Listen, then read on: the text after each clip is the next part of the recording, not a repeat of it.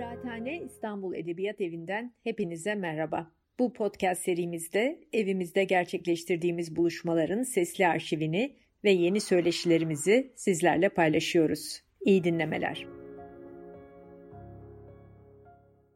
Merhaba.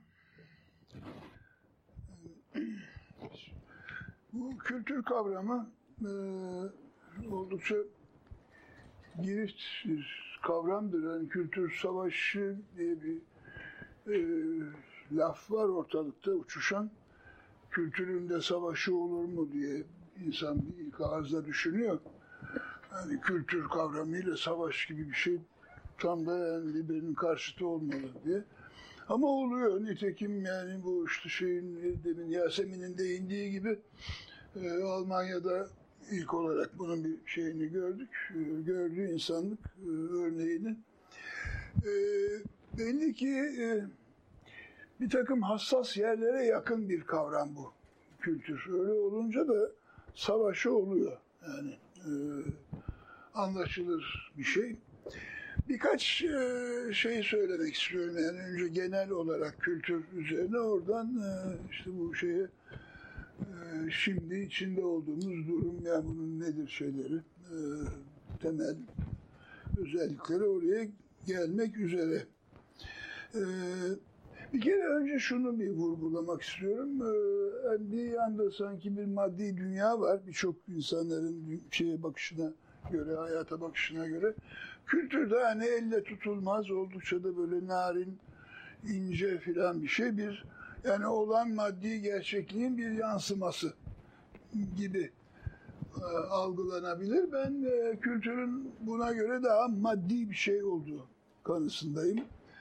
E, üretilen bir şey olduğu kanısındayım ama maddi maddi deyince taş, toprak, tahta gibi klasik fizik anlamında kafana kültürle vurursan işte kafan yarılır böyle düşünmüyorum ama mesela hani lazer ışını falan gibi yani böyle tutup da elimize alamadığımız ama sonuçta maddi olan ve maddi sonuçlar yaratan yani bir düşünce e, ortalığı birbirine katabilir falan filan. Bu anlamda maddi bir şey olduğunu düşünüyorum ve o çerçevede e, bu konuşmayı da e, düşünüyorum.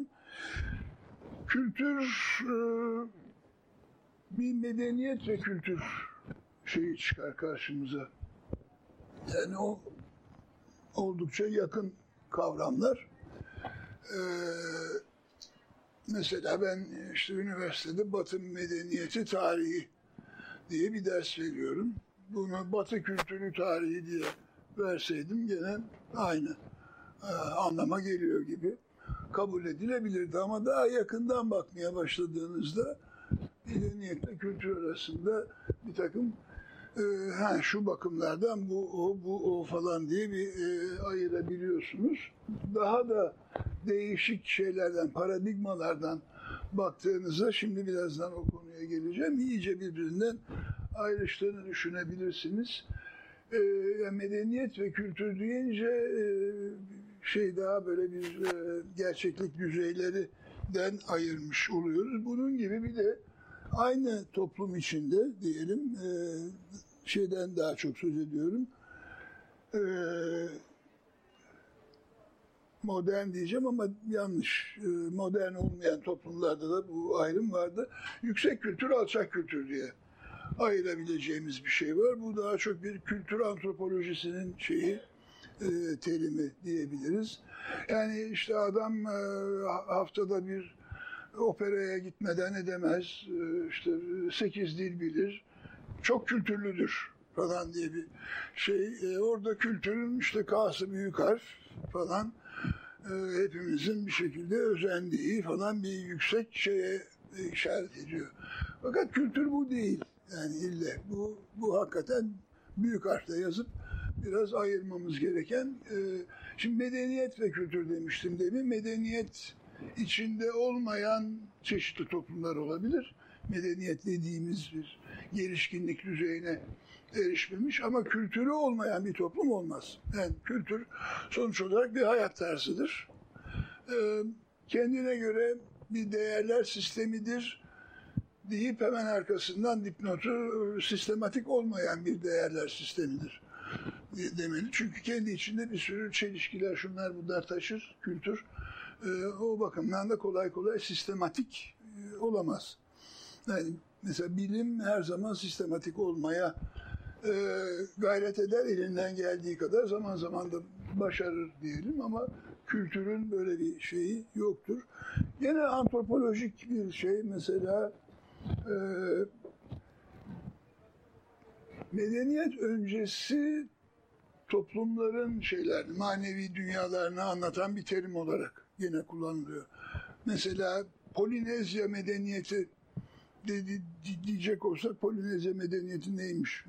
Biraz irkiltici gelebilir ama işte Polinezya kültürleri dediğimizde işte falan adalarda filan adalarda şurada burada yaşayan insan her birinin bir kendine göre bir kültürü var. Onlar öyle evleniyor, bunlar böyle evleniyor e, vesaire vesaire. E, ya böyle birçok e, kendi içinde şeyleri olan, ayrımları olan bir kavram. E, ama şimdi bu tekrar şeye geleceğim, medeniyet, kültür konusuna. Bu girizgahı da bitirmek üzere. E, Alman tarihçi Mommsen, 19. yüzyılın önemli bir tarihçisiydi. Bunun bir cümlesi var. Medeniyetimizin kültürümüzü boğmasına izin vermemeliyiz diyor. Şimdi burada birdenbire yani medeniyetle kültür biri öbürünü boğabilen bir hasım haline geliyor ki bunu benim okuduğum, ben Mommsen okumadım, Almanca da bilmem. E, Brodel'in kitabında, Fransız Fernand Brodel'in kitabında e, gördüm, okudum. Brodel e, bir Anglo-Sakson için, bir Fransız için bu şaşırtıcı bir cümle. Niye benim medeniyetim kültürümü boğacak, bunlar aynı şey değil mi? diye bakar diyor. Ama Mommsen de böyle bir şey. O da Alman yani. Ee, biz Türkiye'de epey alışığızdır. Batı deriz. İşte Amerika'dan Viyana'ya kadar en azından hatta bazen daha da yakınlara gelebilir. Ee, hepsi Batı aynı. Halbuki hiç aynı falan değildir şimdi bu Mommsen'in lafının da gösterdiği gibi. Bence sanayi devrimini şey yaptığı için e, kömür ve demirin bol çıktığı İngiltere, Kuzey Fransa, Belçika vesaire falan yaptığı için o bunu yaparken Almanya'da hala bir kıpırtı ve bir milli birlik olmadığı için e, medeniyet dendiğinde e, Mommsen oralardan gelen işte trenden bilmem neye kadar aklınıza ne çünkü medeniyetin her zaman bir daha maddi bir yanı var. Kullandığımız alet, edevat, teknoloji falan bunlar hepsi medeniyet kavramının içine sığıyor. Bunların işte Almanların bilmem kardeşlik duyguları, vatan sevgileri neyse kültürden anladığı bu şeyler e, teknolojik e, yenilikler, imkanlar vesaire gelip bizim kültürümüzü boğmamalı. Diyor Almanya'daki adam. E şimdi biz tabii Türkiye'de, Rusya'da vesaire yani bu batılılaşma gereğini duyan ee, ama nasıl batılılaşacağız? Ee, batılılaşırken kendimize ihanet mi edeceğiz? İşte Mommsen'ın dediği gibi medeniyet gelecek, kültürü boğacak mı? Daha uzaklarda İran'daki adamlar, Çin'deki, Japonya'daki adamlar. E, nitekim hani Japonya bizim için hep bir şey olmuştur. Yıllarca Türkiye'de işte Japonlar gibi yapmak lazım bu işi filan diye konuşulmuştur. Niye? Çünkü işte kimonosu giyiyor, bilmem ne yapıyor ama demir yolda yapıyor, uçakta yapıyor falan filan. Yani bir batı medeniyetini alıp e, Japon kültürünü koruyor. Bu da işte aslında Türkiye'de becerilme derecesi tartışılır ama en azından düşünülmüş bir şey. Çünkü işte Ziya Gökalp, Hars ve Medeniyet kitap, Kültür ve Medeniyet e, tam da bunu anlatıyor. Yani Türkiye'nin de e, şeyi sadece Türkiye'nin de değil yani bu batılılaşma denen meretle e, karşılaşmak durumunda kalan bütün dünya ki bu bütün dünya sonuç olarak ister istemez e, böyle bir sıkıntı, böyle bir sorun duymuş. Duyulmayacak gibi değil çünkü ya işte bir hayat yaşıyorsun birdenbire diyorlar ki sana bu senin yaşadığın hayat yanlış. Böyle yaşayacaksın bundan sonra. Zor. son derece tatsız falan bir iş. E, ve tabii buna en e, erken maruz kalan insanlar dünyada batı dediğimiz o şeye, coğrafi bölgeye en yakın yaşayan insanlar. Dolayısıyla Osmanlı, işte Rusya aynı zamanda e, aynı zamanda olmasına rağmen arada bir önemli fark var. 1700'leri her ikisinin de şey batılılaşma başlangıcı olarak alırsak yani orada işte petrolün çar olduğu burada ise Lale Devri ile bir şey ilk ilk batılılaşma hareketlerinin hareketleri de demeyeyim hareket yok yukarıdan aşağı bir takım girişimlerin olduğu bir zaman e, arada çok önemli bir fark var. Osmanlı batılılaşmak gereğini duyuyor e, bulunduğu yerde kalabilmek için. Yani tutunup bir yerde durmak. Onun için de bu batılı dediğimiz adamların alet edevatını, düşünce tarzını falan almamız lazım. Rusya ise ileriye gitmek için bu gereği duyuyor. Yani orada da bir e, iyimserlik hakim diyebiliriz.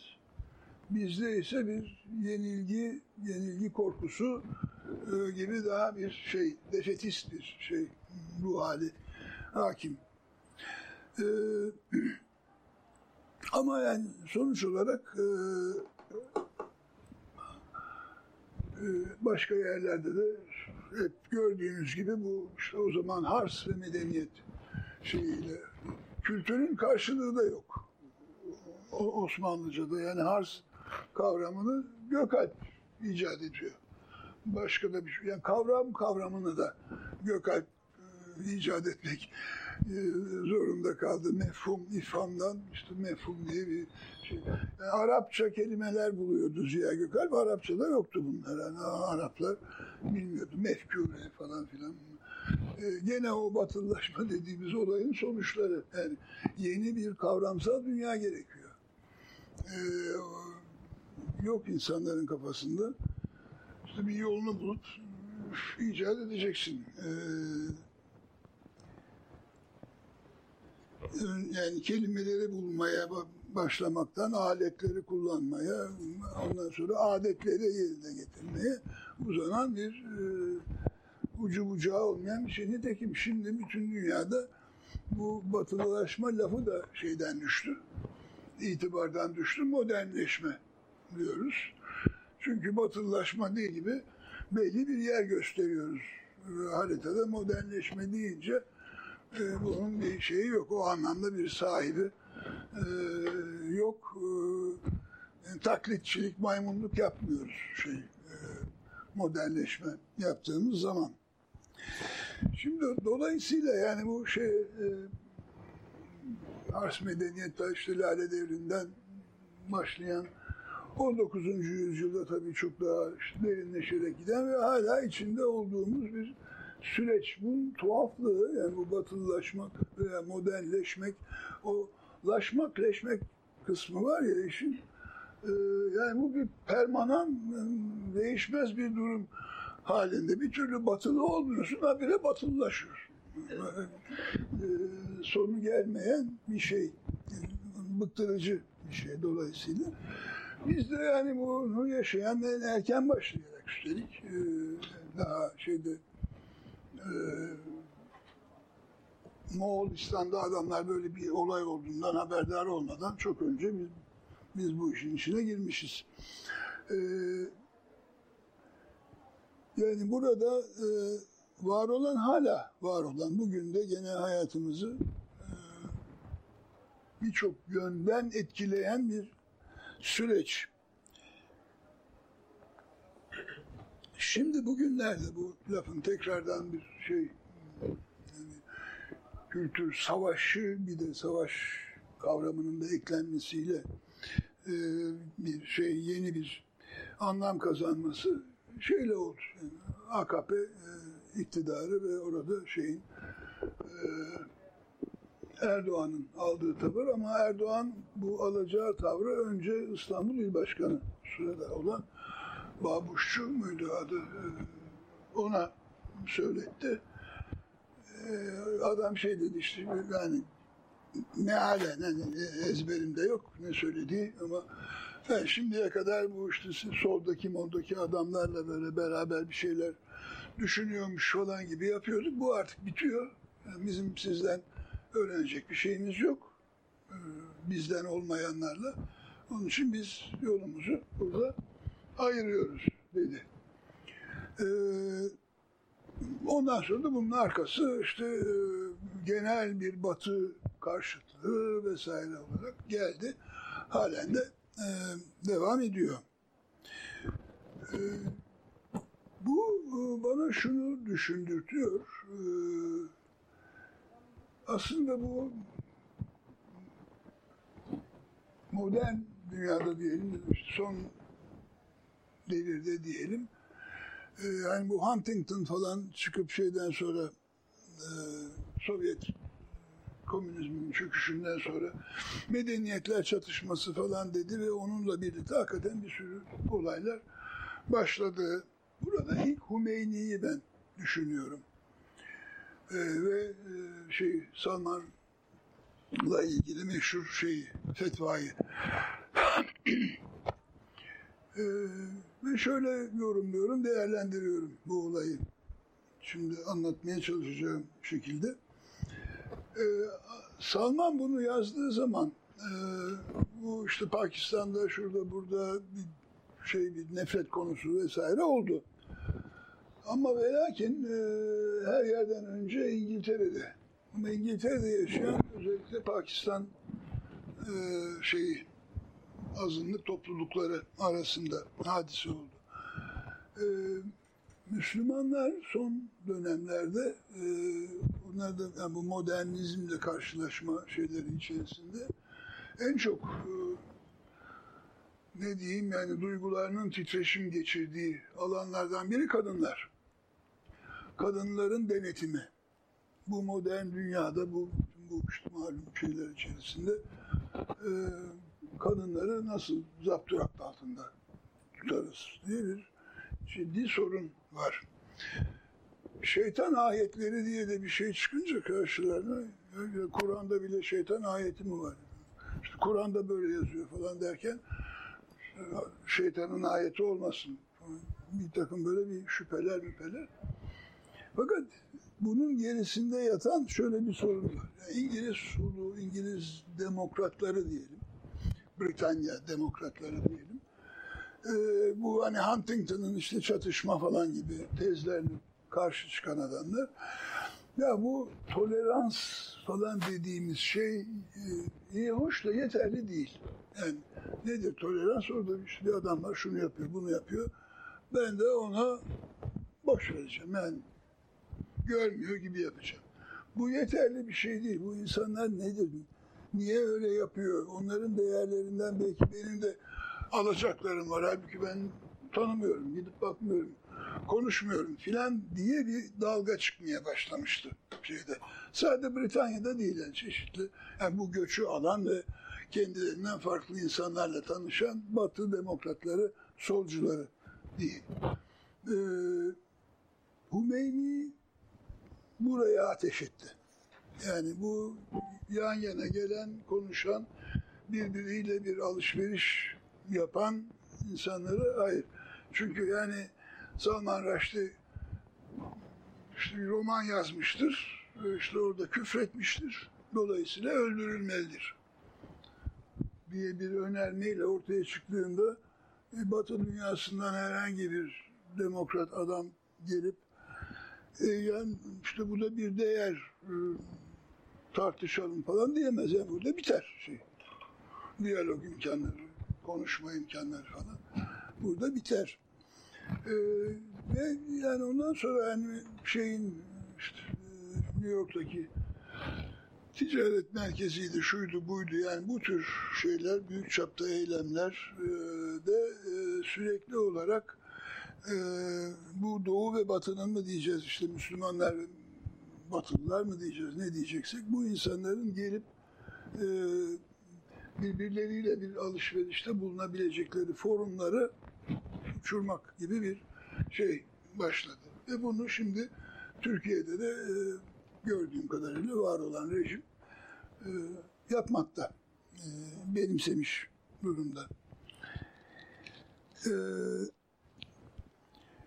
ve yani tabii e, Batı ve biz diye gelince lafa en azından ilk e, şeylerini, örneklerini Lale Devri'nde vermiş ama işte 1826 bana göre e, şey e, Yeniçeriliğin ortadan kaldırılması vesaire oradan beri gelen ve yani artık işte mesela bir numara dediğimiz yer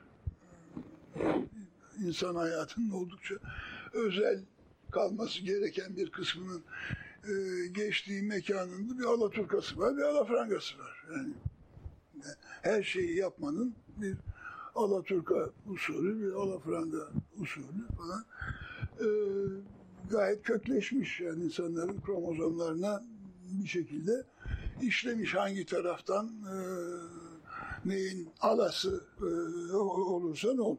Dolayısıyla yani bunu bugün tekrar gündeme getirdiğinde sorunu e, var bir toplumdan alacağı bir cevap, bir destek vesaire bunlar e, var. E, ve şimdi burada bir başka meseleyle de karşılaşıyoruz. Türkiye'de sınıflaşmanın da kendine özgü bir şeyi var. Tarihi ve biçimi var. Yani sınıflaşmayı özellikle de yani işte böyle sol kitaplarda, Marksist kitaplarda falan okuduğumuz zaman örnekler batıdan gelir. İşte feodal orta çağ vardı, aristokrasi vardı derken işte şöyle oldu, böyle oldu, burjuvazi çıktı. Ee, işte o zaman burjuva mülkiyeti önem kazandı. İşte bir burjuva sınıfı, burjuva sınıfının yaptığı üretim proleter sınıfını çıkardı falan gibi bir e, genel yani şeyde oldukça uyan Batı toplumlarının tarihi evrimlerine, gelişmelerine oldukça uyan bir açıklama şeması vardır. Şimdi Türkiye'de tam böyle bir durum yoktur. Ee, özellikle de e, mesela Londra gibi bir kente düşünün, Paris gibi bir kente düşünün. Bunlar 19. E, yüzyılda bugünkü şekillerini almışlardır sanayi devrimi ile birlikte ve e, sınıfsaldır. Yani işte bilmem Bastil'de şunlar oturur, bilmem Republik'te bunlar oturur, e, Panten'de de proleterler oturur falan filan gibi. Yani mekanın paylaşımı, şehir olan mekanın paylaşımı sınıfa göre olur. Gerçekten batıda sınıf e, hayatın bütününü şey yapan, düzenleyen bir şeydir, e, belirleyici bir e, fenomendir. Türk mahallesini düşün, İstanbul'daki mahalleyi. Mutlaka bir paşa vardır. Muhtemelen daha birkaç tane de vardır. Onun konağı vardır, bahçe içinde falan filan. Fakirler vardır, bayağı fakirler vardır. Ama bir de en şişkin orta tabaka adamlar vardır. Şimdi paşa çocuklarını sünnet ettirecek. Şu bahçesi falan da var. Ayda bütün mahalle davetli. Kara gözcü gelir, orta oyunu gelir, bilmem ne. Aynı esprilere gülünür. Aynı değerler paylaşılır. Yani şey e, etnisiteye göre bizim buralarda şeyde paylaşılır. Mekan e, paylaşılır. İşte Yahudilerin oturduğu yer, Rumların oturduğu yer. E, hatta yani Türk Müslümanların oturduğu yerde işte Aksaray, Çarşamba falan gibi isimlerini hala görüyoruz. Onlar o bölgeden gelip Aksaray'da beyaz bir saray falan yok. Niğde Aksaray'dan gelen adamlar gelip oturmuşlar. Ee, şeyi ayırıyor. Yani klasik Osmanlı devlet reaya olarak kabaca ama bütün toplumu nerede olduğunu bildirecek, duyuracak bir şekilde bölmüş, ayırmış. Şey var, e, batıdaki gibi feodalite olmadığı için bizim geçmişimizde yok o düktür işte ben baronum ben onu bilmem ne falan böyle şey kast halinde ayrışmamış toplum. Sosyal mobilite, mobilizasyon dediğimiz şey vardır. Yani merdivenden sürekli inenler vardır, çıkanlar vardır. Ee, ama sonuç olarak elite girmek eğitim işidir. Eğitim e, dediğimiz zaman da kültür demiş oluyoruz. İster istemez. Hani işte divan edebiyatı mı, halk edebiyatı mı falan filan diye geçmişimizde bir sürü kuruma falan baktığımızda hep bu temel ayrımı görürüz. Şehirlerdeki elitlerin e, dar bir elit grubu işte kültürü, şusu busu ve geri kalanların şeyi.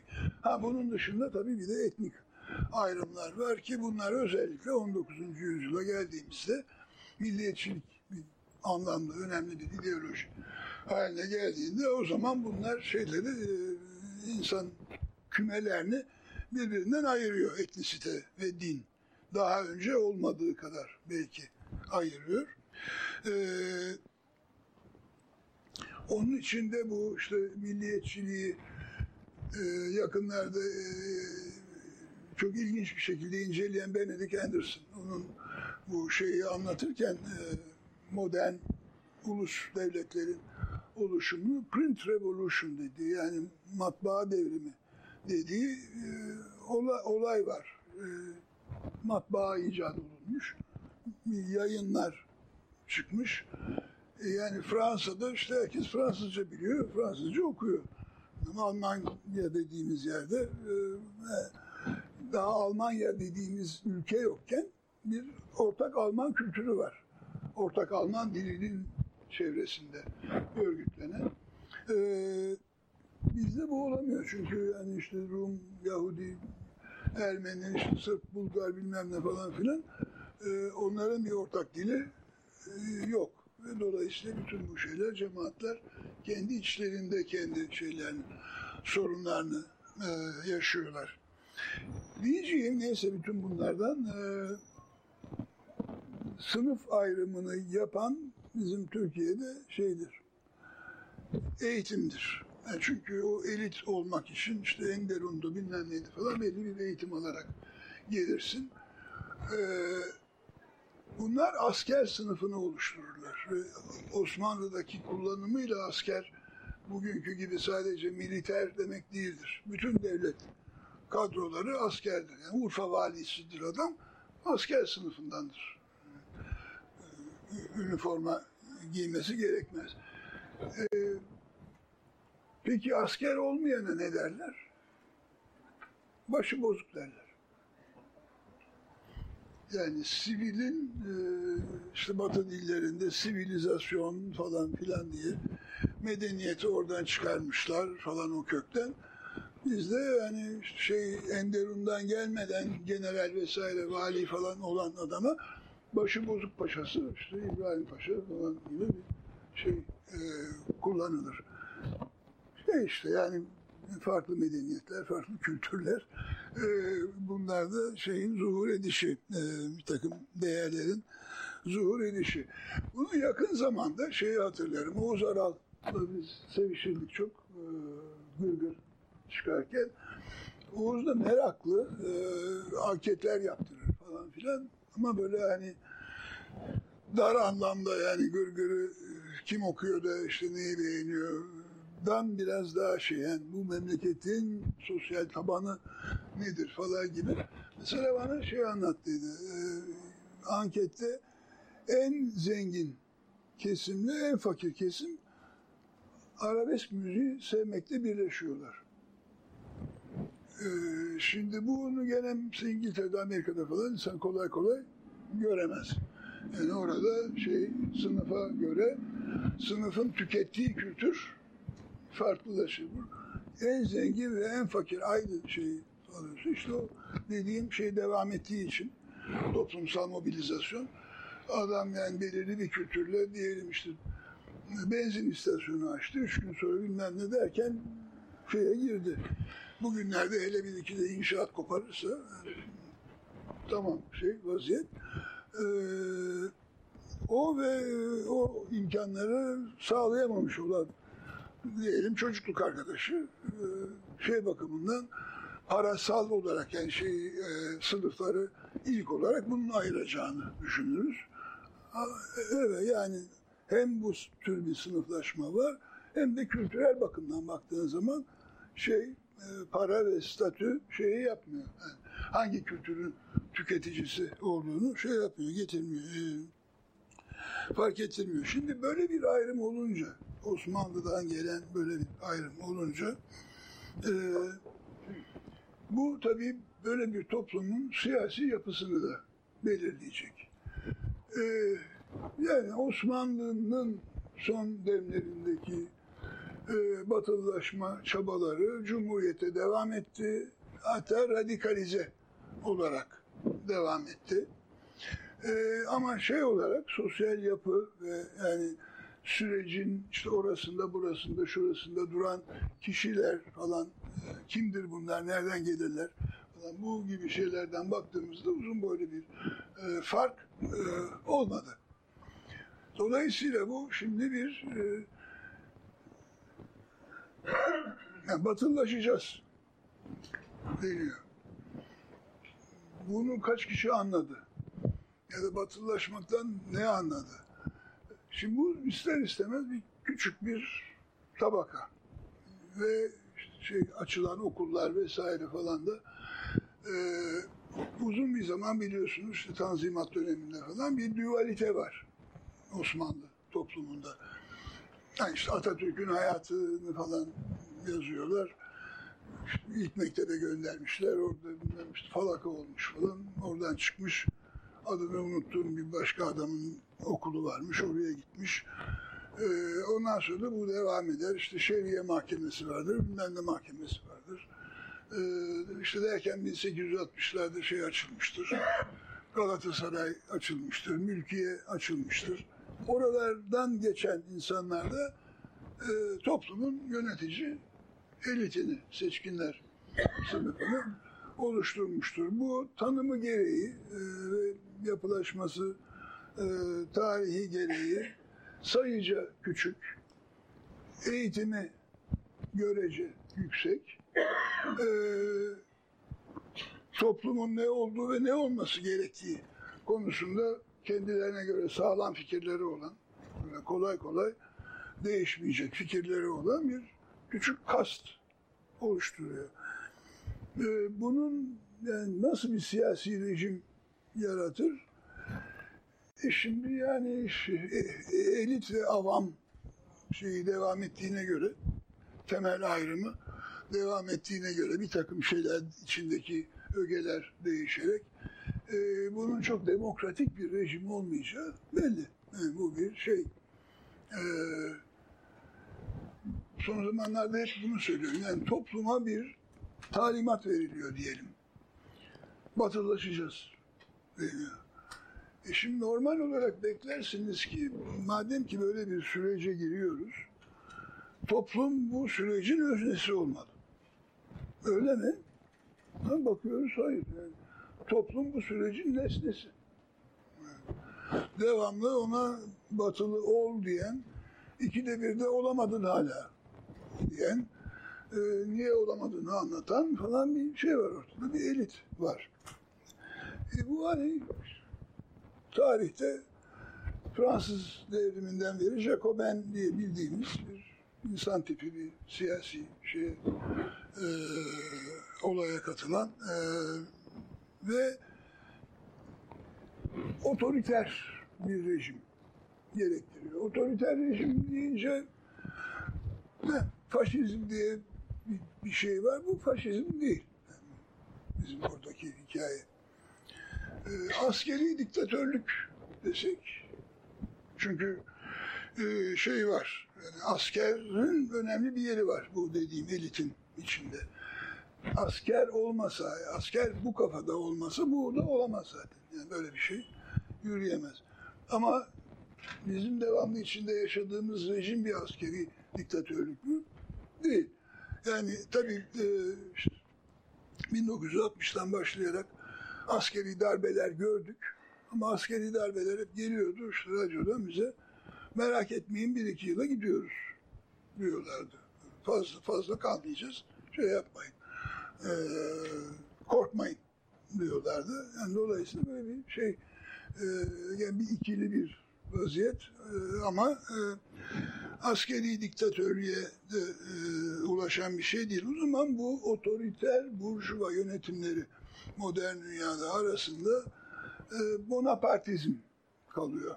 E, sanırım Türkiye'nin e, yakın zamanlara kadar devam eden şey e, rejim biçimi Bonapartizm dediğimiz biçim. Bunu e, şeyler e,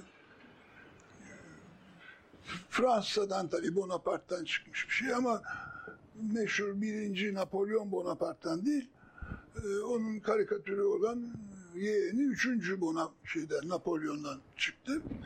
Çünkü burada işte 1848 ihtilali oldu. İkinci Cumhuriyet kuruldu. Cumhurbaşkanlığına bu adam seçildi. Ee, ondan sonra da iki yıl sonra kendini imparator ilan etti. Yani o e, Cumhurbaşkanı'nın imparator olması çok sık rastlanan bir olay. Sayılmaz zaman zaman oluyor ama. Ee, şeyde İtalya'da Sezarizm derler falan yani işte kim şeyi bellemişse kendi tarihinde yani bu dediği dedik e, her şeyin doğrusunu bilir adam. Bismarckizm derler bir takım yerlerde. Ee, bu da nedir? Ee, işte bunu Marx çok güzel anlatır aslında. Yani şey Louis Bonaparte'ın e, 18 Brumair'di değil mi?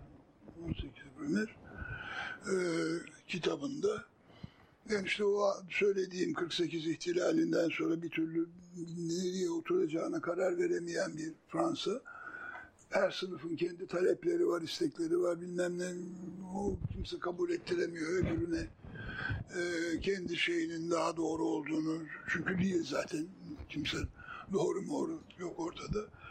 Bu patırtıda Louis Bonaparte ben sizin hepinizi şey yaparım, e, temsil ederim mesajını inandırıcı bir şekilde zaten zorda olan topluma duyurabiliyor ve gelip bunların tepesine oturuyor. Yani bizde de bu işte darbeler e, özellikle gelir. Bir darbe tipi bakanlarımız olurdu bizim hatırlarsanız. Şimdi yani darbe olunca adamları bilirsin toplumda. Yani Sadi Irmak bir bakan ol, olabilir. Yani başbakan olmasa da işte başka bir bakan olabilir. Yani böyle bir şey kesim var ortada. Ee, Bonapartizmi onlar uzmandırlar. İşte konularını iyi bilirler. Nihat elimler falan filan böyle bir böyle bir şey var. Bir, bir hazine var yani Bonapartist bir sarnıç gibi bir şey var yani oradan alıp e, devam ettiriyorsun. Ondan sonra gene işte bir malum şey partilere kalıyor ve partiler işi bozuyorlar. 10 senede bir gelip tekrardan bir Bonapartist çözümle e, durumu düzeltmek gerekiyor falan. Şimdi bu şey e, rejim işte o temeldeki şey e, ikileşmeyi, dikotomiyi yansıtan e, siyasi yapı e, şeyle birlikte e, AKP ve Tayyip Erdoğan'la birlikte değişti. Yani oldukça da radikal bir şekilde değişti. Bu şimdi e, İslami ideolojiye en fazla yaslanan bir iktidar. E, herhalde bunu kimse itiraz etmez. Ama aynı zamanda e, bütün söyleminde ve şeyinde, fiiliyatında, eyleminde e, popülist dediğimiz şeylere, unsurlara bir aile bol yer veren bir bir şey. Bir miktar karma bir e, ideolojiyle pür popülist diyemem, pür İslamist diyemem. Zaten pür İslamist veya yani pür, pür bir şey yok. Yani bütün bu ideolojiler sürekli bir şey halinde, bir dalgalanma, bir karışım, bir melezleşme vesaire halinde yani ögeler birbirine giriyor, e, renkler değişiyor bilmem ne yani işte genel tonu diyelim işte daha yeşilken daha mavi oluyor, daha kırmızıyken daha kahverengi oluyor falan. Bu böyle bir e, ucu bucağı olmayan bir, bir süreç. E, Şimdi popülist olan iktidar e,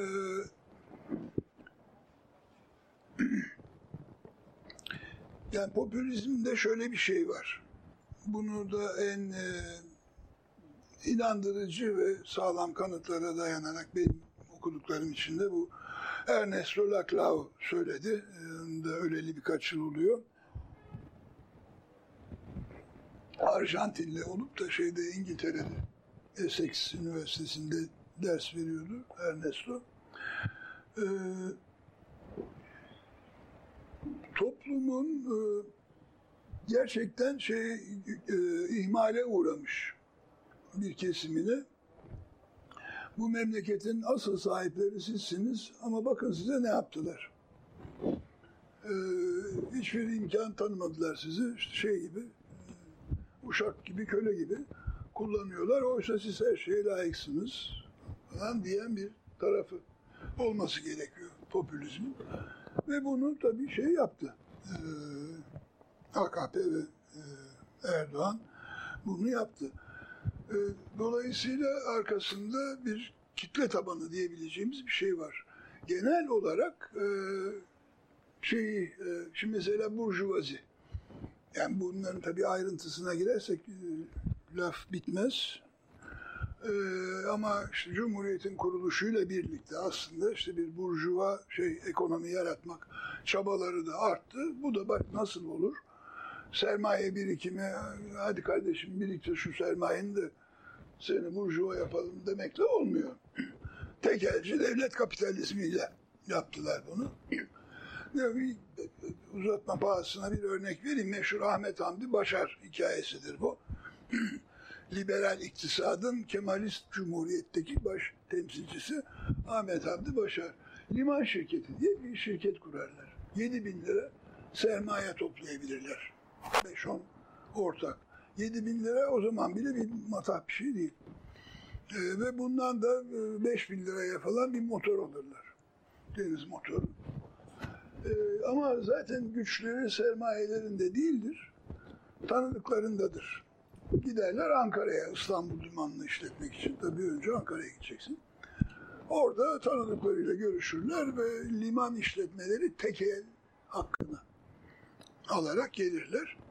Ondan sonra o motorlarına binerek o zaman gayet anarşik bir şey var. Gelen giden gemilere kömür veren şirketler, adı şirket kendine belli değil. İşte su veren şirketler, onların indirdiği malları depo sağlayan şirketler, şunlar bunlar. Giderler ve derler ki kardeşim sen bu işi yapıyordun ama artık yapamayacaksın. Çünkü bak şey, Berat bizde. Adam tabii e, iki göz iki çeşme, işte beyim ne yapacağım ben, çoluk çocuk bilmem ne. E peki yani devam et ama her yıl e, bütün hasılanın yüzde on beşini biz alacağız. Adam ne peki yani ne yapalım? 7-8 e, yıl sonra yüzde on beşerlerden sahici bir tekel haline gelinir. İşte meşhur hikaye anlatılır. Ankara'da bir Nalbur Malbur gibi bir dükkan. iki tane şık hanım gelir. İşte çarşamba akşamı balo var. E, bilet alır mısınız, almak ister misiniz? İşte geleneksel bir adam orada tezgahta. Yok evladım sağ ol bize, bize gitmez filan derken kapı açılır. Genç bir adam fırlar. Tamam tamam alıyoruz iki tane alıyoruz filan der. O adam Vehbi Koç'tur. İşte falan filan böyle hikayelerle de şey olan illüstrasyonu yapılabilecek bir kapitalist gelişme. Ama yani kapitalizmi kuruyorsun bu tekelci adamlarla vesaireyle falan ama bir yandan da işte onların bayi teşkilatları, şunlar bunlar falan derken daha küçük boy, e, orta deste falan artık ne diyeceksek bir sürü başka şey e, iş adamı bilmem ne falan türüyor. Bunlar genellikle Anadolu'yu, Kayseri'de yok. Denizli'de yani şimdi de şey dediğimiz bu şehirler yırttı, Gaziantep falan filan. Buralarda böyle ve tabii saymadığım bütün öbür yerlerde e, şeyler başlıyor. İnsanlar muhafazakar. E, e, yani dolayısıyla hakikaten baloya maloya gitmiyorlar yani işte bilmem şeye e, Bali adasına gidip bikini giymiyorlar falan filan yani şey gibi. E, ama bir de böyle bir burjuvazi. Şimdi yani burjuvaziden burjuvazi beğen dediğimizde şey e, AKP ideolojisi bu. Anadolu'nun işte bu şey müsiyatla örgütlenen burjuvazisinden yana şey de değil. Ee, işte Koç Sabancı vesaire vesaire o şeyde e, erken burjuvazi şeyinde safında değil. Yani dolayısıyla yani popülizm yapıyor diyoruz ama yani zaten popüler bir şeyi var. Yani kendisi de yani dolayısıyla da bu şey e, yani rol yapmıyor yani. Tiyatro oynamıyor yani. Dilini biliyor, kelimelerini biliyor vesaire vesaire. E, derdini anlatabiliyor, derdini anlayabiliyor. E, bütün bunlar söz konusu. E, evet şimdi gelelim buradan şeye e, kültür savaşına. Yani bu kadar yıl oldu, bitti, geçti ve hala bu mu?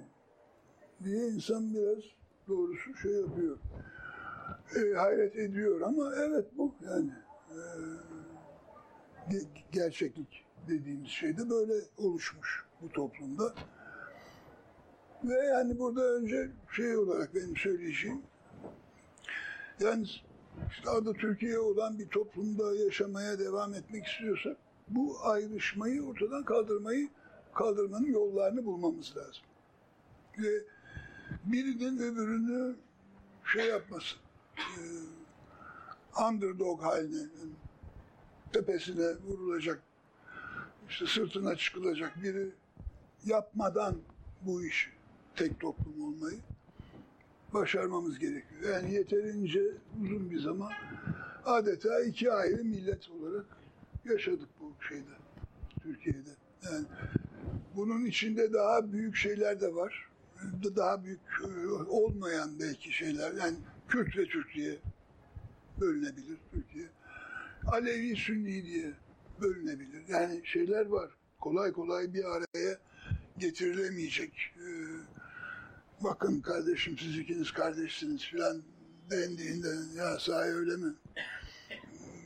diye matrak geçecek e, çok sayıda insan var bu toplumda. Tarih boyunca da bu gibi şeyler e, körüklenmiş. Şu şekilde, bu şekilde, şu çıkar için, bu çıkar için.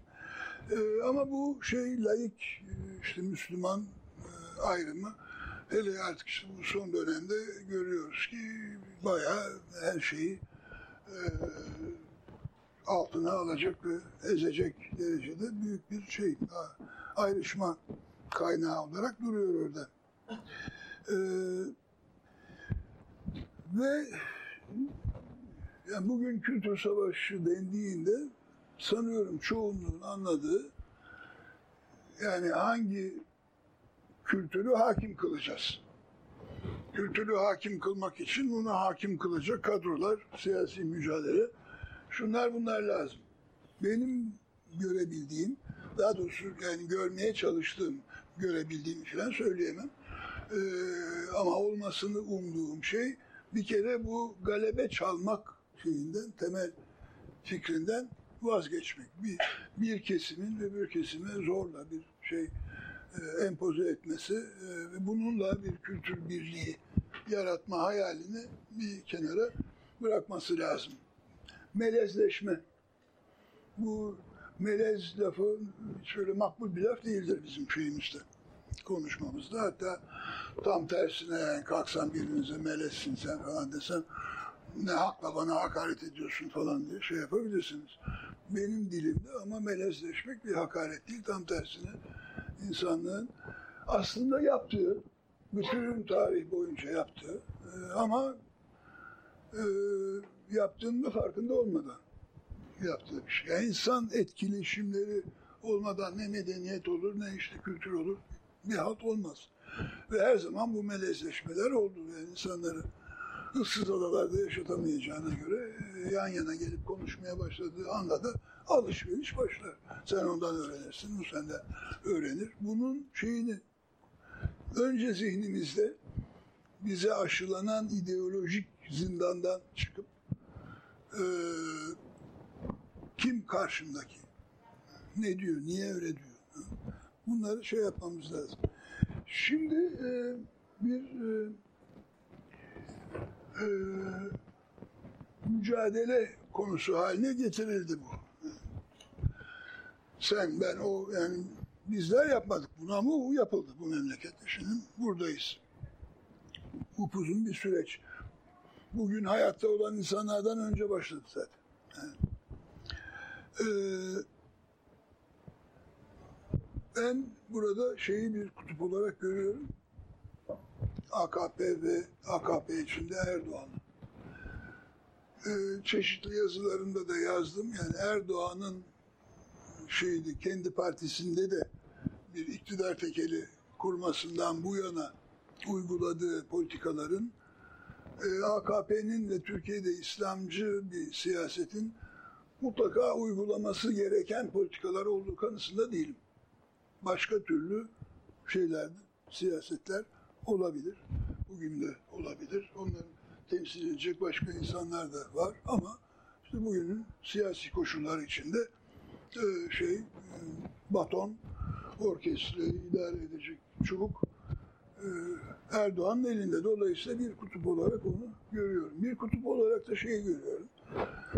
Benim öteden beri çok bu hani sol bir yerlerde durarak mücadele ettiğim Türkiye'nin Kemalist şeyini, kutbunu meydana getiren kesimler. Onların da elinde bir başka baton var. Bir başka parçayı da onlar bütün topluma çaldırmak istiyorlar. Şeyler de bazen tuhaf bir şekilde benzeşebiliyor yöntemler. Yani mesela nerede o doğuda bir yerde bir kaya mı varmış neymiş hani güneş batarken Atatürk'ün profilinin gölgesi çıkıyormuş. Albaylar malbaylar kalkıyorlar gidiyorlar askeri bando çalıyor. Selam duruluyor bilmem ne oluyor. Yani şimdi bunun herhangi bir şeyden e, yani batıl itikat falan filan diye o kesimin şey yapmadığı, haz etmediği davranışlardan ne farkı var bilemiyorum. Tabii bunlar daha hani kendi içinde bir mizahi potansiyel falan da taşıyan şeyler ama bir de e, yani işte sertlik, e, eleştiriye e, tahammülsüzlük vesaire gibi yerlerde de bu iki kesim arasında bayağı bir şey, sıkı bir alışveriş, bir yakınlık e, olduğunu görebiliyorum. Şimdi bu iki kutbun da aşılması gerektiğini düşünüyorum.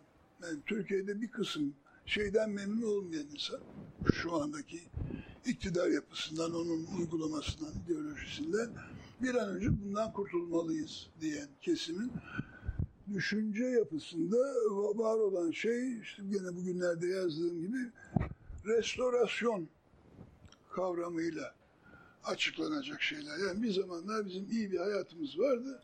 Ona dönersek e, sorunlarımızı çözeriz. Hayır. Ha bu şeyde de gene bir restorasyon. Yani Osmanlı falan filan diye aslında tarih boyunca olmamış bir Osmanlı'yı şey yapan e, bir ideal olarak işte sunan daha da bir hani asr saadete dönelim restorasyonu var. Bu restorasyonlar değil, bu memlekette şimdiye kadar yapmadığımız bazı şeyleri yapmamız gerekiyor. Benim gördüğüm bu.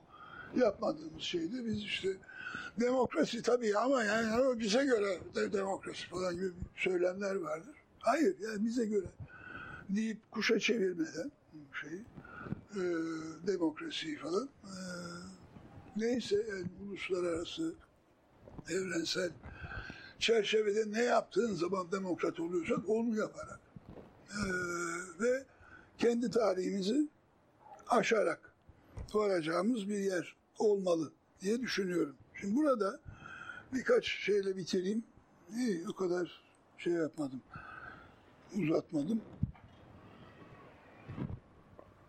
Ee, birkaç e, örnek. Şu anda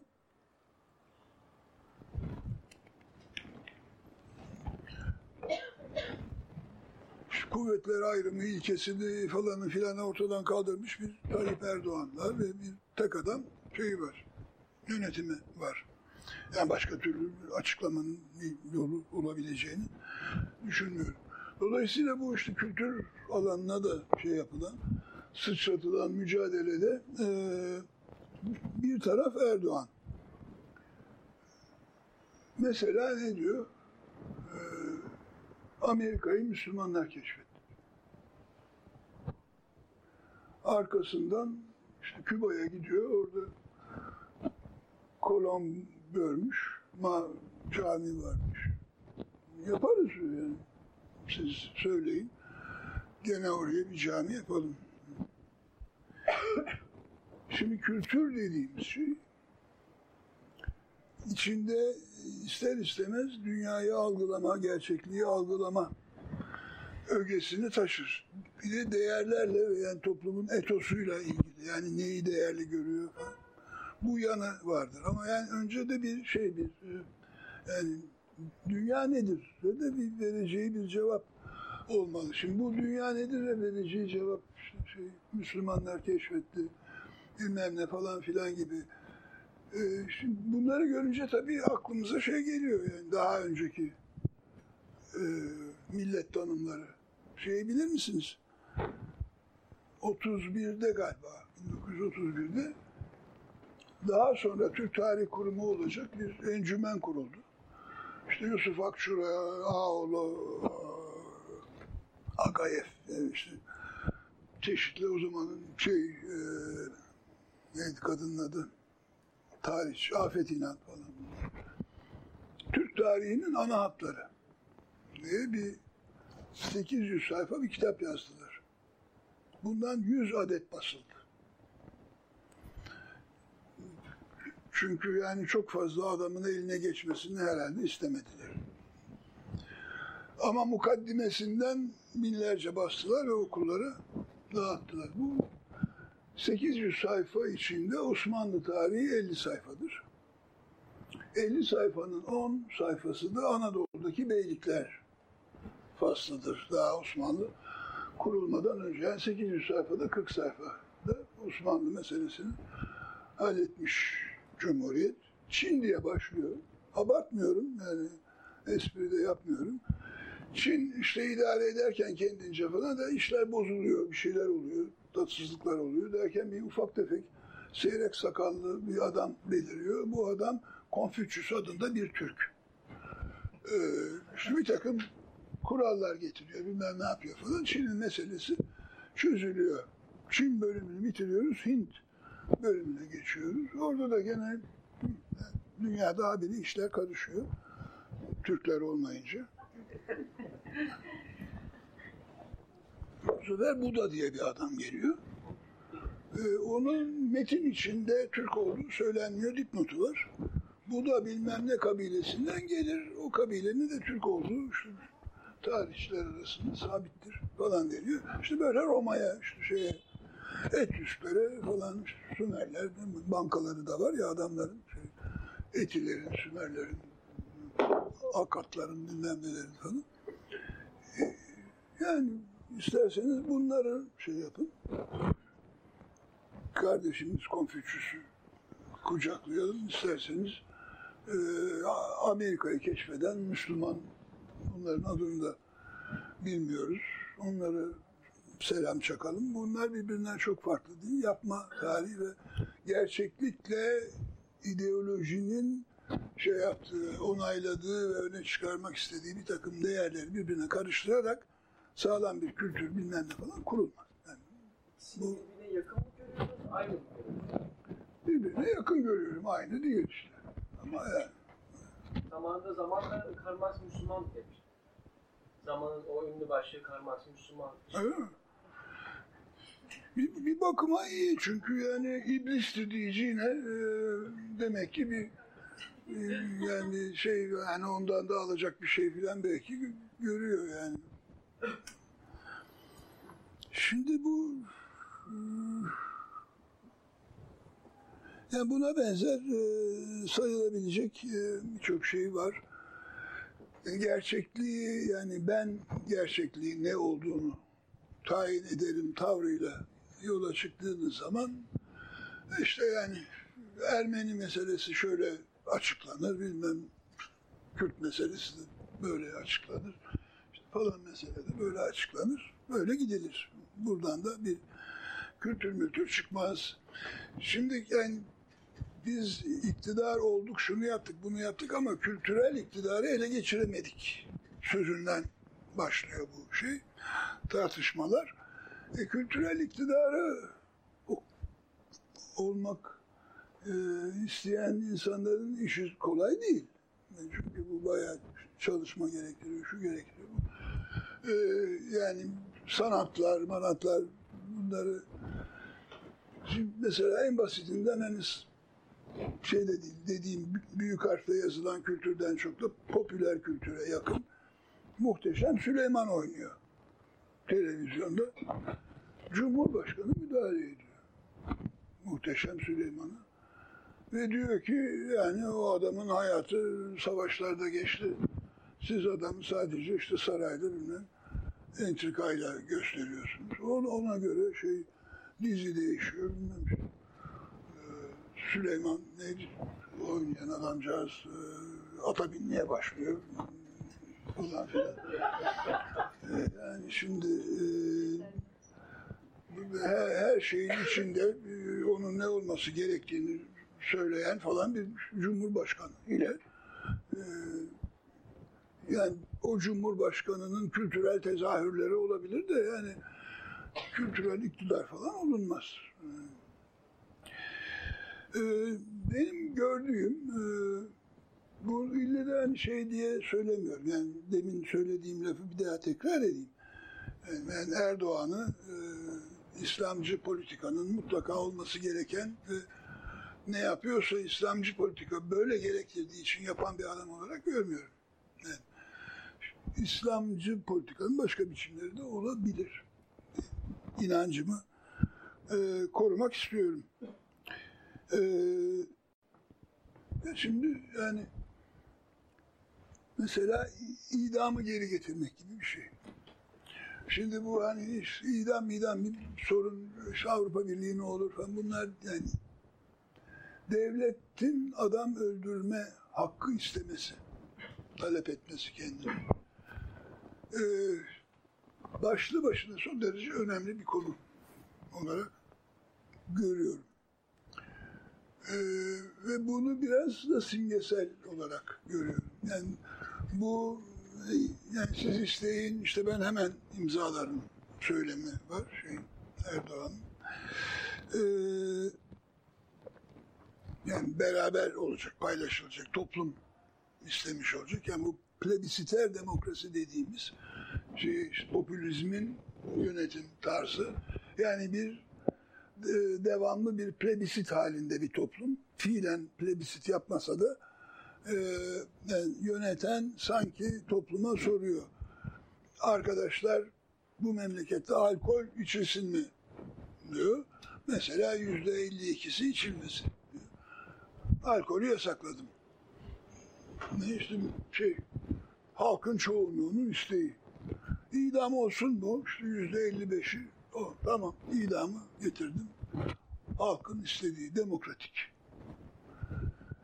Yani bir kere demokrasi sadece her durumda çoğunluğun istediği değildir. Çok demokrasinin ABC'si içinde yani bilmemiz, öğrenmemiz gereken bir şey.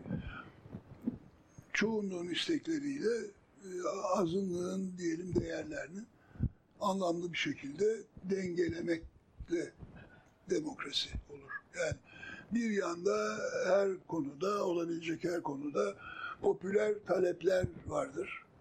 Olabilecekleri, olamayacakları, zor olanları, daha kolay olanları vesaire vesaire. Bir yerde de işte ya bu kadar üniversite, e, akademi, yok araştırma kurumu bilmem ne bu insanlar bilgi üretiyorlar falan. Bunlar toplumda yok. E, o insanların o bilgilerinin de bir şekilde toplum hayatında bir güç olarak girmesi lazım. Bunların da olması lazım. Ee, yani bunları dengelediğimiz zaman demokrasiyi de işletmiş oluruz. Sadece çoğunluk bunu istedi. Yapıyorum, alın size demokrasi demekle de olmayacak bir şeydir. Evet diyeceğim sonuç olarak e, daha önceki dönemlerimizde, rejimlerimizde vesairemizde de hiçbir zaman yeterince içselleştirmediğimiz bir e, hümanizm meselesi var. Şimdi ben ta yıllar önce Marksizm hümanizm değildir diye yazı yazdım. Şimdi bu kadar yıl sonra hadi gelin hep beraber hümanizm yapalım da demiyorum. Bu kadar basit bir olay değil. Toplumu analiz etmek için insan diye bir tanımlanmamış bir soyutlamadan yola çıkmaya ben şey yaptım. Muhalefet ettim. O tarihte. E, Althusser'in falan benim sevdiğim, beğendiğim adamdır. O zaman söylediği gibi insan her zaman önceden verili toplumsal bütün tarafından biçimlenmiş, e, yoğrulmuş bir varlıktır. E, yani böyle insan özü filan diyebileceğimiz bir şey e, tarih dışı bir şey yoktur. Ama hümanizm dediğimiz zaman bunları kastetmiyoruz. Hümanizm dediğimiz zaman insanları sevmekten. Basit. Bu kadar basit bir şeyden söz ediyoruz. Sevgiye dayalı bir e, ideolojiyle ve bir kültürle dünyaya baktığımız zaman da kimseyi idam etmek falan istemeyiz. E, yani işte şu anda e, yürüttüğümüz çeşitli silahı merkez alan şeyleri, e, politikaları yapmadan önce ben bu işi müzakereyle bilmem neyle yapamaz mıyım diye bir esaslı bir şekilde takkeyi önüne koyup düşünmek lazım. Ama e, ben bu memlekette bu ahali böyle böylesinden hoşlanır. Ben işte ateş açarım, ben ne yaparım, onlar da beni destekler. Böylece gideriz. E, yani iş burada bence.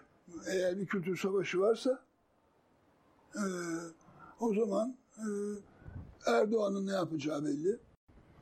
Erdoğan'ın genel olarak Erdoğan'ın cephesinde duran ama Erdoğan olmayan insanların ne yapacağı çok önemli.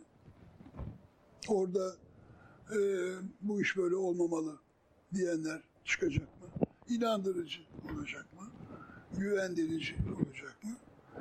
E, tabii burada anlattığım öbür hikaye e, yani onun kendi problemleri saymakla bitmez. E, ama yani buradan e,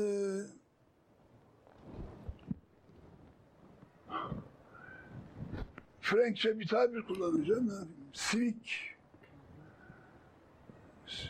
Yani sadece sivil değil. Çünkü sadece sivil bir objektif tanım. Ya ben asker değilim, işte bekçi değilim, polis değilim, sivil kıyafetle dolaşıyorum. Sivik, sivilliğin değerlerini kapsayan ve işte demokratik yaklaşımı her çözümün şeyi olarak kabul edilmesi gereken temeli olarak alan bir anlayış. Ee, sorunlarımıza çözüm bulma çabalarımızda her zaman sivik değerleri şey yapmak. Bunu bir toplumsal kültür haline getirmek. O toplumsal kültürü de ayrıca birlik beraberlik bir bayıldığımız bir şey vardır, laf vardır. Yani birlik beraberlik gayet diktatöryel bir yaklaşım. Yani solcu solacak, sağcı solacak, öyle düşünen olacak, böyle düşünen olacak. Ee, olması lazım. Yani olmadığı takdirde zaten bu dediklerim olmaz. Çeşitlilik olacak, farklılık olacak. Ama bütün bunlara rağmen birbirimize bir insanca saygı göstermeyi öğreneceğiz. Ve işte sorunlarımızı nasıl tartışırız, ee, nerelerde yan yana gelebiliriz, nerelerde gelmeyiz, gelmediğimiz zaman ne olur? Ee, bunları bir kültür haline getirmemiz lazım. Ee, zaman yani ben savaşçısı olmadığım bir savaşın içinde buluyorum kendimiz. Ve bunu aşmanın yolu olarak da, bundan kendimizi kurtarmanın yolu olarak da söyleyeceklerim bunlar.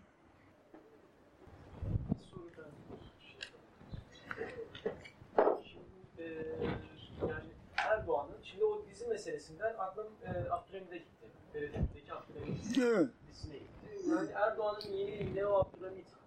Daha sonra Abdülhamid gibi olmak e, Abdülhamid, Abdülhamid'i hem profil olarak hem söylemleriyle hem de fenomen olarak yani canlandırmak istediği, en azından kişilerin zihninde canlandırmak istediği gibi bir e, şey dolaşıyor. Özellikle Batı'da da mesela e, Abdülhamidizme sanki kaydığı, o istibdad rejimine yavaş yavaş kaydığı söyleniyor Erdoğan'ın da. Erdoğan'ın böyle bir niyeti var mı acaba? Yani e, en azından siz öyle olduğunu düşünüyor musunuz? Bir, yeni bir Abdülhamit olma, e, insanların zihninde yeni bir Abdülhamit e, doğdu, işte bir İslami kahraman doğdu, kahramanımız doğdu gibi bir, beklediğimiz o İslami kahraman doğdu, bir İslamcı kahraman doğdu gibi bir Evet.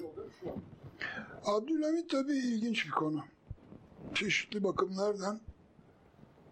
Ee, belki ben hani şu konuşma sırasında aklıma geleydi. E, Abdülhamid'i örnek olarak vermem de gerekirdi.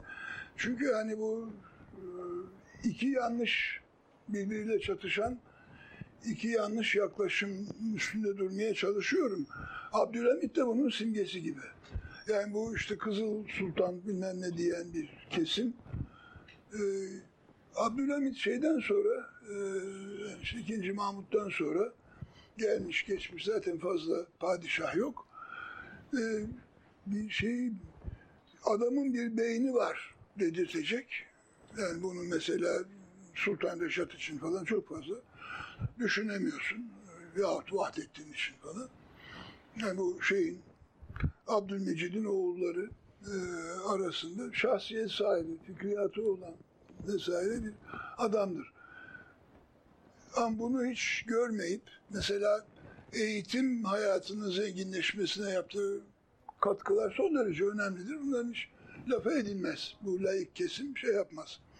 Ee, Abdülhamid'in bu tarafı da pozitifti demez. İşte buna karşılık da Necip Fazıl kalktı. O da Ulu Hakan ideolojisini icat etti. E şimdi o da değil. Yani Abdülhamid e, ne onun anlattığı Ulu Hakan ne öbürlerinin anlattığı Kızıl Sultan. Yani her e, tarihte rol oynamış insanın daha sonra gelen insanlar bakar. Şu tarafları olumlu der, bu tarafları olumsuz der falan. Ama yani adamı tanımaya çalışırsın. Yani bizde bir şey gibi tramvay yolu ray döşer gibi bir tarih anlayışı döşeniyor. Abdülhamit de bilmem neydi falan. Herkes o rayın üstünde ona ne şey verilmişse, rol vermişse bir ideolojimizde, gerçek tarihte değil. Ee, öyle şeyi götürüyoruz. Ve işte bakıyorsun İngiliz elçisini tokatlayan bir Abdülhamit çıkıyor dizide karşımıza. Adamın başlıca özelliği işte çekingenliği, ihtiyatı bilmem nesi falan filan. Ee, şimdi Abdülhamid'in bu işte vesveseli deniyor. Yine bir eleştiri olarak. O adam hayatı vesvese edecek şeylerle geçti. Biz bunu da indirdiler. Yani çok haksız değilmiş. vesvese şey yapmakta. Ee, bu vesvesesinden ötürü yaptığı gayet negatif bir şey var. Şimdi zaten işte batılılaşma, modernleşme adını ne koyacaksak bunu işte şey e, Mahmut bir şekilde başlatmış. Onun yanında yetiştiğini söyleyebileceğimiz Mustafa Reşit Paşa. Batı'da da okumuş okumuş gelmiş. Sen bürokrasi kurmaya çalışıyor. Bilir misiniz Mustafa Reşit Paşa'ya kadar e, şey e, kalemiyeden yetişen devlet memurları devletten maaş almazdı. Yani şeyin meşhur Fuzuli'nin tekrar ettiğimiz selam verdim rüşvet değildir de yo, almadılar lafı bir uzun boylu bir eleştiri değil gerçek. Yani kalemiyede oturan adamlar gelen insanların işlerine göre onlardan aldıkları rüşvete göre şey yapıyorlar. iş yapıyorlar. Yani başka bir maaşları başka bir gelir kaynakları yok. İşte maaşlı, baremdi, şuydu, buydu bütün bunları Reşit Paşa yerleştirmeye çalışıyor. Birden yani koca e, Osmanlı İmparatorluğu'nun 2000 ila 4000 arasında kalemiye mensubu bütün bürokrasiyi bunlar şey yapıyorlar. Ondan sonra iş mülkiyeye geçiyor kalemiyeden.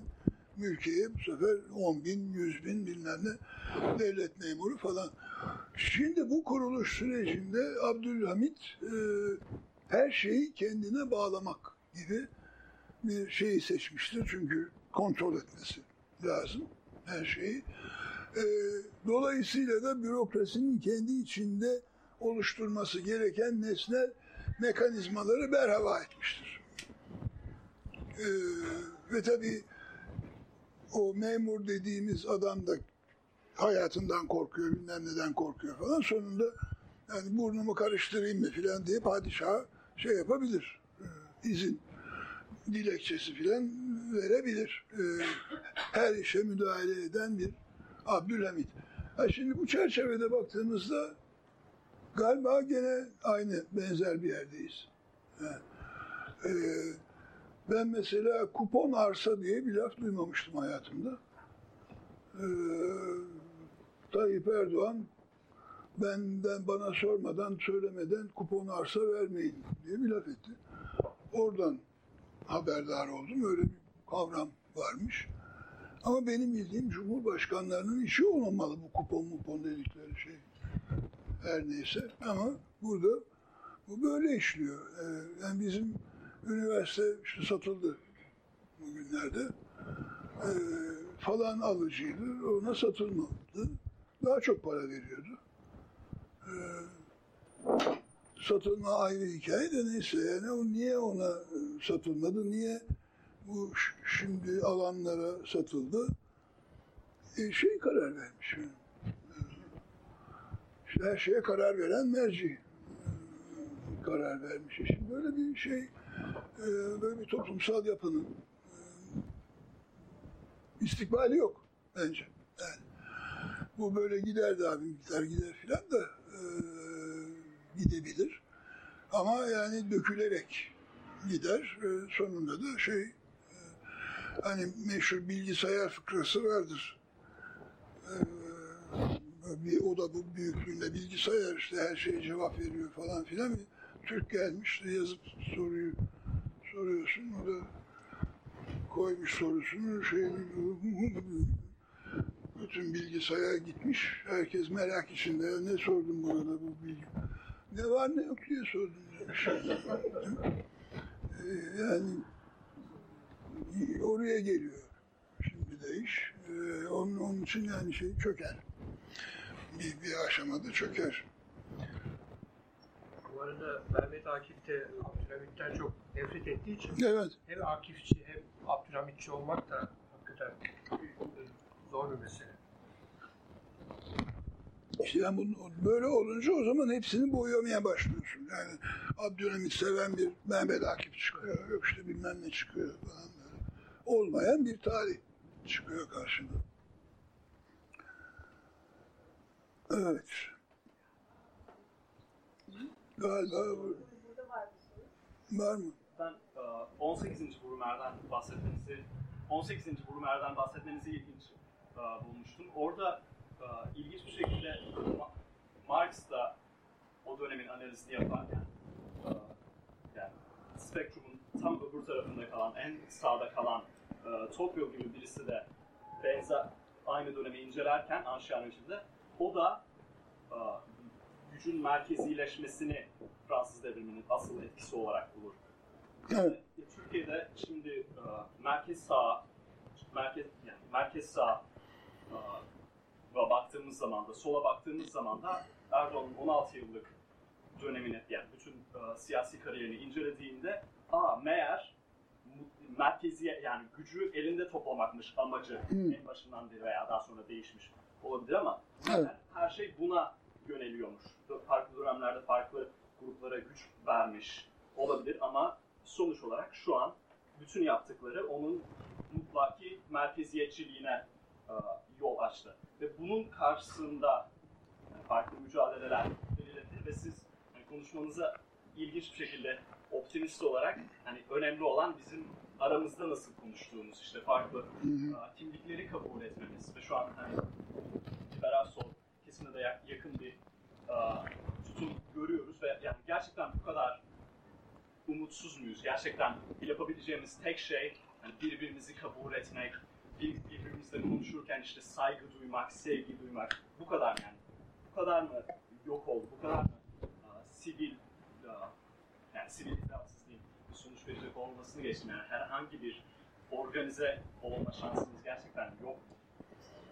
Burada kullandığın biz nedir? Yani şey mi, solcular mı? Liberaller mi? Kim? Gerçek, gerçek anlam yani bu Demokratlar mı? Mutlaki mer- merkeziyetçinin bir şekilde yok yok olmasını tabii ki farklı e, yönleri çekilebilir ama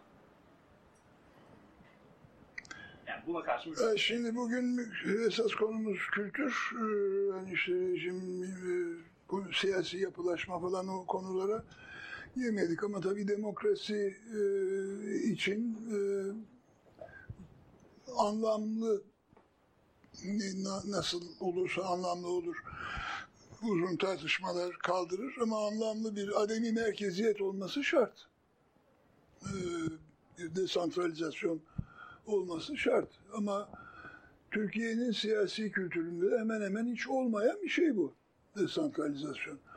Ama sonunda niye desantralizasyon yok bizde dediğin zaman o sorun da geliyor bir saygı meselesine dayanıyor. Onun için yani saygı karşımızdaki saymak işte liberali şusu busu yani birbirimizi saymaktan başka yapacağımız iş yok mu diyorsun?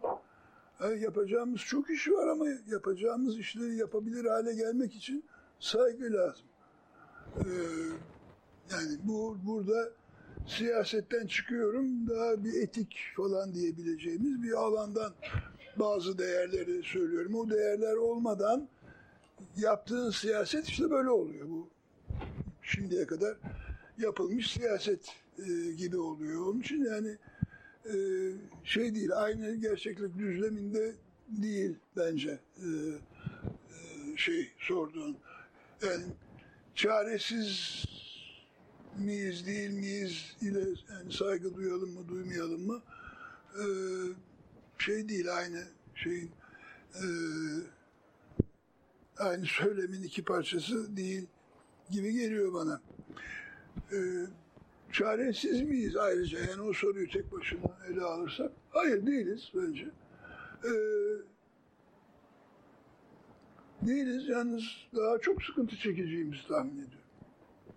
Evet. Durum öyle gösteriyor. Ee, çok sıkıntı çekeceğiz ama yani onları çektikten sonra da e, dünyada yani ender siyasi yaşantı birikimi olan bir toplum haline gelebiliriz. Yani onu da gördük, bunu da gördük, oradan da geçtik, buradan da geçtik. Ee, evet, yani Ee, Ben şey soracağım yani e, ana muhalefet liderinin işte biz Biraz başör Tabii, ama ana muhalefet liderinin işte biz başörtüsünü çok mesele ettik, çok yıllarımızı aldı e, düşüncesine gelmesi geldi. Bu bence çok ileri bir düşünce. E, tam tersi tarafta işte şu anki siyasi iktidarın da ya biz bu alkol meselesini çok büyüttük ya da işte bu e, namaz kılma ya da işte bu mutasip kesime çok şey yapılıyor gibi bunu çok kullandık düşüncesine gelmesi geldiği zaman bence birçok şey ortadan kalkacaktır. Ee, dolayısıyla bu sağ kesimin, bu AK Parti'yi savunan kesimlerin o mertebeye gelmesi çok imkansız ki bizi daha çok zor günler bekliyor. Ee, zor günler e, yani bir kere bu kavgaları şey yapmak, e, geride bırakmak, e, bir olgunlaşma gerektiriyor. O olgunlaşma her zaman kolay olmayan bir iştir. Ama e, bu bir genel süreç. Benim demin söylediğim daha çok sıkıntı çekeceğiz lafı. İktidarı tutan ve iktidarı bırakmaya hiç niyeti olmayan kesimlerle yani mesela şimdiye kadar iyi kötü alıştık iktidarlar seçimle değişiyor. Ya mesela iktidar e, kaybettim e ne yapalım hadi ben gidiyorum kardeşim demiyorsa ne yapacağız? Yani bu işi karakolda bitirmek falan değil mi? olay var. Böyle bir şey olmaz Türkiye'de diyemiyorum. O zaman da işte o arkadaşımızın sorduğu gibi o saygıdan arınıp böyle e, kolektif bir bilinçle bence bunu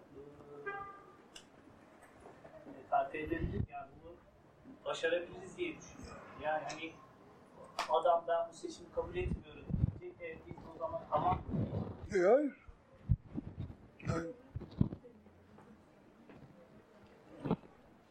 Ama yani o dediğimiz durum şimdi mesela belki onun çok mikro düzeyde yani Suriye'ye girmeler bilmem neler falan böyle bir işte silahlar milahlar konuşuyor. Ee, oraya girildiği zaman yani günübirlik kararlar şunlar bunlar çok belirleyici olur. Yani uzun vadeli şeyler. Ee, biraz güme gider. Ve işte yani o siyasi çekişmenin sonucu nasıl şekillenecekse şekillenir. O yani şey değildir yani kimseyi mutlu edecek bir şey değildir sonuçta. Yani kazanan bile mutlu olmaz.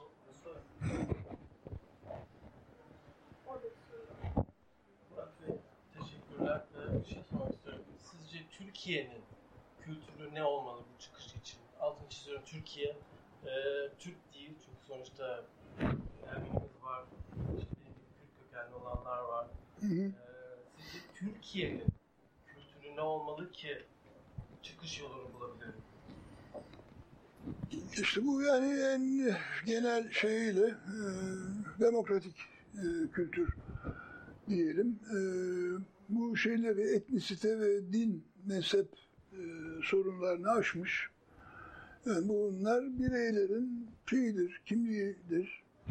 Yahut hem kimliğidir hem aynı zamanda tercihidir. Yani mesela Alevi olarak doğar da insan Sünni olmaya da karar verebilir. Yani, yani değişebilir falan filan. Bunların hepsinin tam bir özgürlük içerisinde bireylerin kararlarına bırakılarak şey e, çözülmesi gerekir. Dediğim e, uzman bilgisi, popüler talep. Bu iki şeyin aynı anda birinin öbürünü ezmeden işleyebilmesini sağlayacak kurumlar. Bu da hademekte olacak bir şey değil, kolay bir şey değil. Tecrübe gerektiriyor falan filan. Yani o e, kim sonuç olarak bu şeyi e, e, denetleyecek ve düzenleyecekse onların bayağı bir deneyim yüklenmeleri gerekiyor bu işleri yapabilmek için. E, demokrasi, şimdi Türkiye'yi konuştuk ama bu da tabii bir ayrı bir e, derya konu. Bence bütün dünyada yani işte bu Trump gibi adamlar yok, Boris Johnson'lar etrafımız garip şeylerle doldu. Ee, şahsiyetlerle. Ee, temsili demokrasi krizde.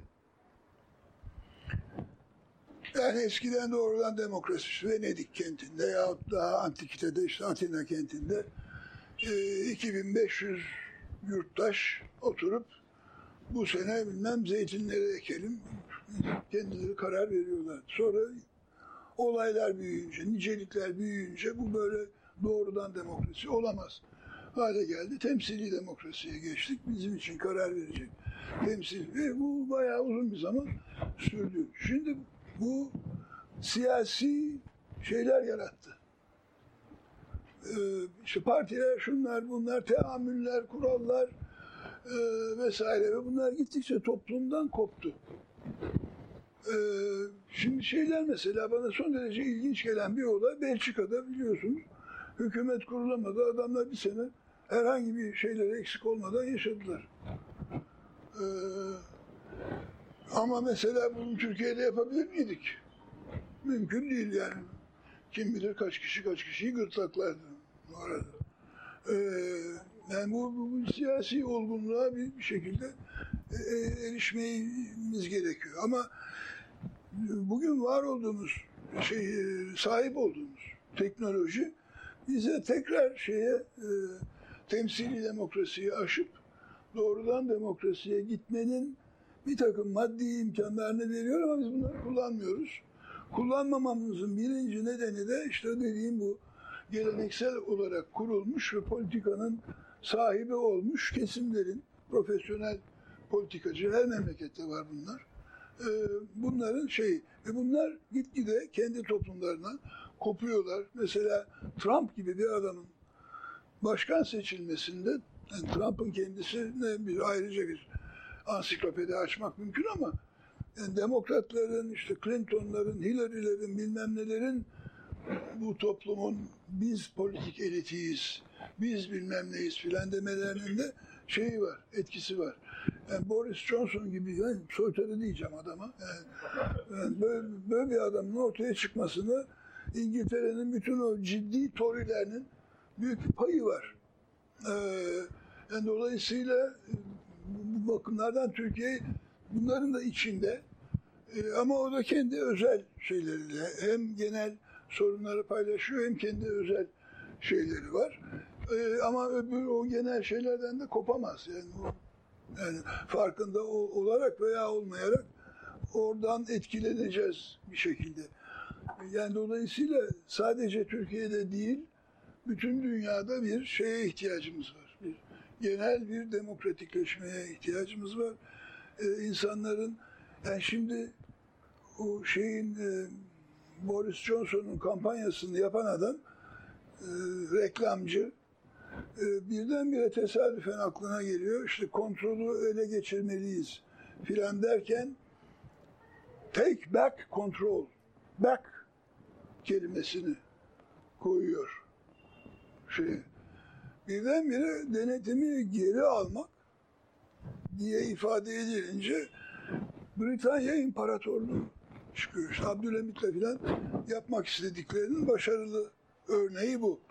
Britanya'daki imparatorluğu tekrardan kontrolü geri alan meselesi.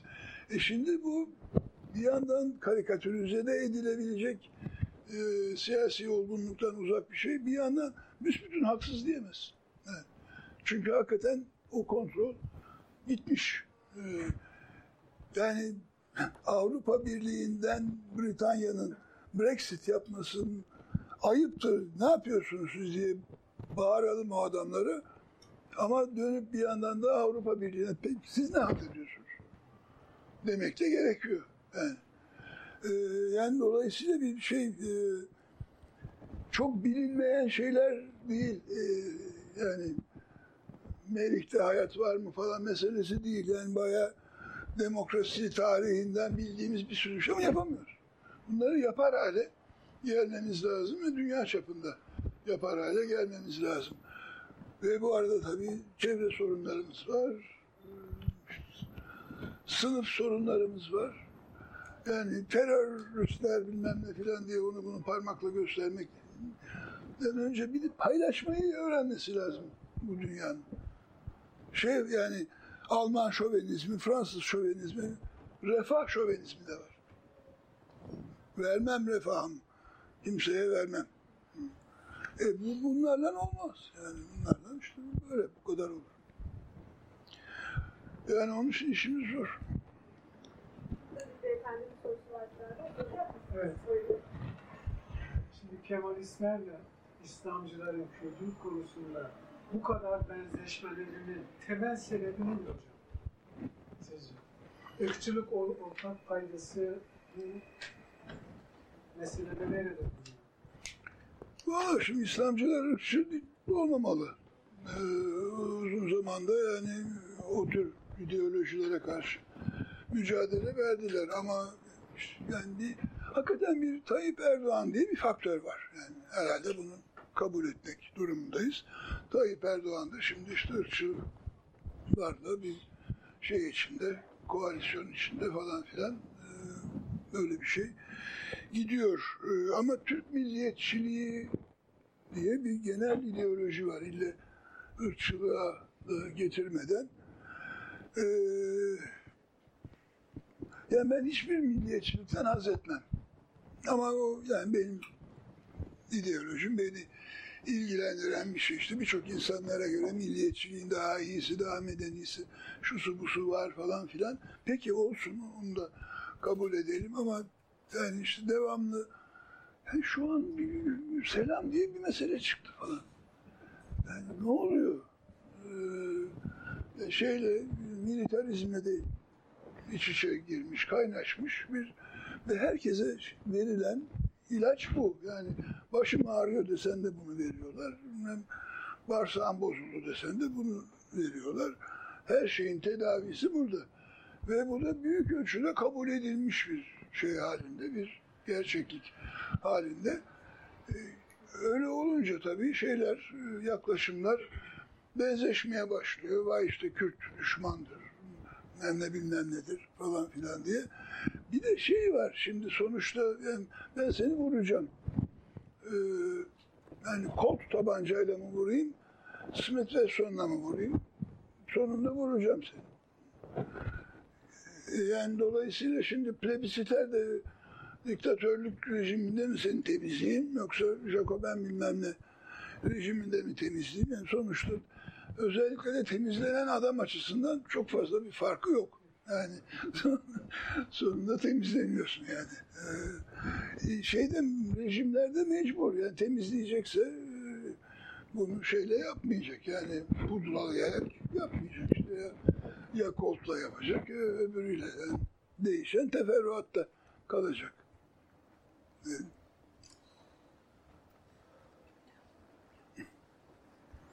Tamam. Çok teşekkür ediyoruz.